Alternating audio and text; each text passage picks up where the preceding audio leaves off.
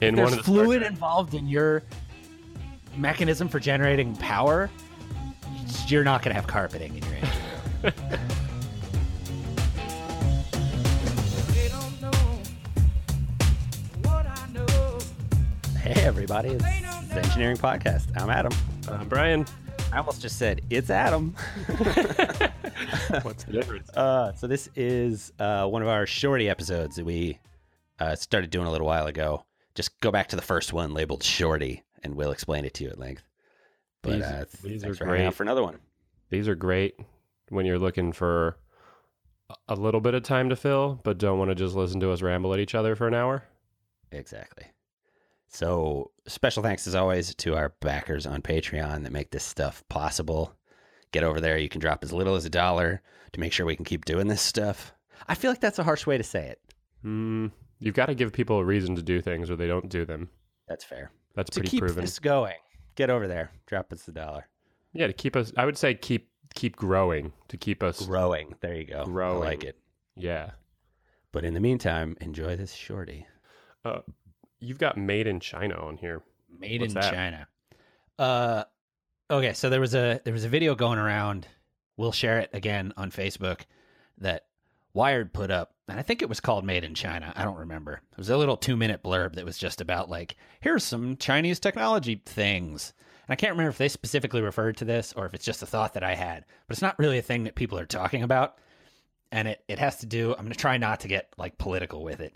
It has to do with the idea of how we move, quote, move manufacturing jobs back to the States. Mm-hmm. And there's a problem in there nobody seems to be pointing out, which is like China is a country full of grown-ups, like other humans that are Lots trying of to do the same stuff that we are. Like they have their own companies, and their own companies are leveraging the same production infrastructure to make devices that they're trying to sell to us the same way Apple is trying to sell to us. Right. So it's nice to think that you could keep Apple's jobs in the US by taxing them if they leave. And and let's let's talk about why they want to leave, right? China focused for decades on putting in place a really effective and cheap, partially because of human rights considerations, workforce for building d- d- gadgets, building things for Right. Manufacturing other shit. countries and shipping them out, manufacturing A whole lot of countries have gone through that. So right now, the cheapest possible way to get a gadget done is to make it in China, ship it back to the states. And there's this idea that we can fix the fact that Americans aren't getting those manufacturing jobs by taxing companies such that they keep their manufacturing processes in the states or something like that. Mm-hmm. And so there's kind of two problems with that, which is one, they they're not taking into account that there are Chinese companies with run by Chinese business people that also want to make money and that they're going to leverage their own cheap ass manufacturing infrastructure to make phones possibly just as good as Apple's. So what happens when you tell Apple that they can't make their products in China is not only does the price have to go up because people cost more in the US, but also China is still going to be using that cheap manufacturing. Like Chinese companies are going to use Chinese manufacturing to make equivalent products that they're going to try to sell to us and they're going to be cheaper. So like we're not just making the American thing more expensive to the extent that people stop buying it. We're also opening the window for China to go, but here's a cheap just as good alternative. Like even if you tax the stuff like the idea is but there'll be an import tax on that so they won't make that much money. But i don't know that people understand the offset. Like an iphone that's made in the us is going to have to cost $1500 and even if we put a 20% tax on everything that comes in from china it's still going to be way cheaper than that phone. And if it's just as good people are going to buy that. And now chinese companies are uh, making money instead of american companies This is a pretty hard topic to A, not be political on, and, and B, to just in general talk about because it's really complicated. I mean, if you're talking about like embroidering a red hat with your stupid message, you can do that that's pretty easy to look at. Like, what does a hat cost? Where do I get it done? What kind of embroidery machines? But when you're talking about sourcing a smartphone, like arguably one of the more complex things mankind has ever produced, that is wildly difficult. And and to move that to another country and then guess at what the price is going to be, predict what the price and the availability and the labor costs and the technology costs, that's that's pretty much impossible. You know, you're going to Well, move so let's you're just talk about Make America. Great Again hats, right? because I've literally looked at the price of this because we've been making this engineering merch. Like, I, we are taking a concession based on the way that we do our products.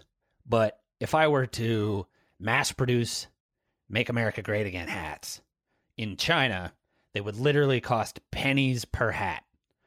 Currently in this engineering store for a engineering hat, we're charging $25 and we're making $3 of profit off of that. So I can't, by using US made manufacturers and doing it not as in bulk, I can't get the price of just what it costs us to get that hat made and out the door to you. Costs us $20 per hat. What's the hat that you made? It just has this engineering logo on it. It's sexy. You should buy one. What's the other one you made? uh, okay, this is even better because it's really close to the "Make America Great Again" hat. We made a hat that looks just like uh, the "Make America Great Again" hat, but it just says Elon Musk on it. Yeah, much better. Much better message. I think he's the only one that can save us. Um, but that hat, basic red hat. Wait, wait, wait, before we move on, what if we made a variation of the hat that just said Elon's Musk with apostrophe? We should just sell. We should sell. We should That sell, might- uh, Let's put Uh, that a up there and see which one goes. Elon's Musk. anyway, even that hat, which is a very simple red hat, white single color embroidery stitching. I think we're charging $22 for our hats, and that's honestly what it costs out the door because it's an American made hat. The embroidery is done in the US. It's shipped in the US. If we were to order those by the thousand out of China, they would cost a buck 50 a hat, and we could give them to you for $5. You'd have the exact same hat but made in China. Um, I don't know how that correlates to gadgets, but anyway, so I feel like there were a lot of articles going around that were explaining like how much things would cost if we stopped making them in China. I don't really mm-hmm. care about that. The part that I feel like people aren't talking about is what I was saying. China is also full of grown-ups with companies. Th- There is a Chinese Apple. And Yeah. they're able to make a product as good as Apple way cheaper because they're going to be able to use China's manufacturing that they're trying to tell our companies we can't use. That's the interesting component that comes into this. I, I like that you grabbed on that one because I think a lot of people, I, I think I do this too. It's it's kind of a, uh, uh, it's just a perspective that's incorrect. I think of the rest of the world as providing things to the United States as opposed to having their own cultures and cities and companies. And like you said, as opposed to there being regular adults there that are also buying smartphones from the Chinese Apple company. And that's true. There's tons of it. And in fact, there are three times as many Chinese people. And yes, their demographics might be spread slightly differently right now, but not for very long. And so if we make so think make about how much money they decisions- make and how much of that budget they can allocate to marketing. They're going to just start selling us stuff. I mean, it's going to happen because that's how they continue to grow. The same way that we're like, oh, Apple's rolled out in China. Now they're selling iPhones. Like, they can also do that this direction.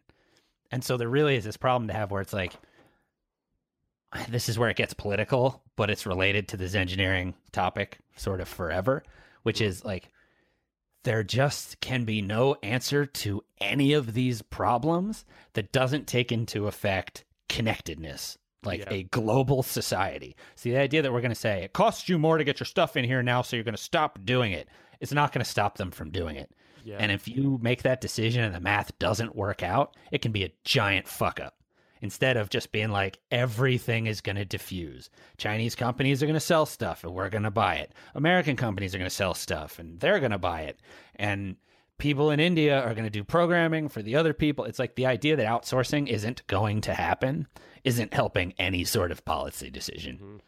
because it's just, it's just, it's the bubble popped and now the workforce and production force has diffused globally.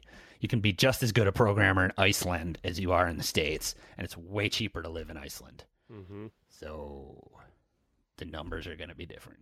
Yeah, I have an interesting stat on auto manufacturers. Uh, I've, I've through through my job, I see a lot of uh, manufacturing distribution information, and if you look at like big big manufacturers like auto manufacturers, by the time you get down, this will be too dense for people to follow. Never mind, forget it.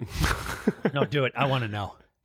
so uh so if you look at uh like the distrib like the supply chain for big manufacturing companies like Apple and GM and Ford and stuff uh the companies that they're buying from. By buying supply from chain, you mean like every little piece of a smartphone, which is made up of thousands of really complicated pieces, comes from another company that Yeah. all they do is make those pieces. yeah same with your car Right. like your the car is radio made up- unit, the the the uh, yeah, well, a car is a better one, right? The tires, the springs, the struts, the door panels, the plastic on the inside of the car. They all come from a plastic company, a door panel company, a strut company, whatever, right? And then they're just assembled at these manufacturing plants, right? And I then, mean, and then you have that same layer again, right? So you buy a finished car, but then if you just pulled the radio out of your car, all of that radio was probably bought from a company that makes radios, but that radio company also then had to buy the thousand parts that went into its radio. And so, and that keeps repeating over and over again. and when you look at major products like cars and phones and te- televisions and stuff that ha- all these like complex modern products, by the time you get to that that second tier of manufacturing, like Apple, say a car manufacturer buys a radio and then the radio company buys its parts from someone else. By the time you get to that that third layer of companies, uh, you're basically in almost every country on earth as someone supplying a part into something. So the idea of like make cars in America is really a false. At some uh, level, it's completely impossible because we can't get. I mean, like especially with phones, there are rare metals in your phone that are doing a very specific thing, even if it's only a few molecules of gold, right? And we just can't get enough gold in the United States to do that. They have to get it from India, Afghanistan, or Africa. If you so on did- some level, The more you dig into this stuff too, the more you realize Isn't how that the weird- scarce. uh, what was the? Uh, there's some made up molecule that Iron Man needed to get his reactor to work. Maybe it's not made up; it's just not invented yet. uh, Anyway. uh, So so I feel like that turned into a soapbox type topic, but it's but Yeah. it relates to what we're talking about here, right? Which is like you have to take the connectedness and the diffusion of that market and that workforce and that production infrastructure into account with every decision you're making. And the idea of like, oh, we're just going to cut off a limb. Like how well does that work with trees? How well does it work with funguses? How well does it work with the internet?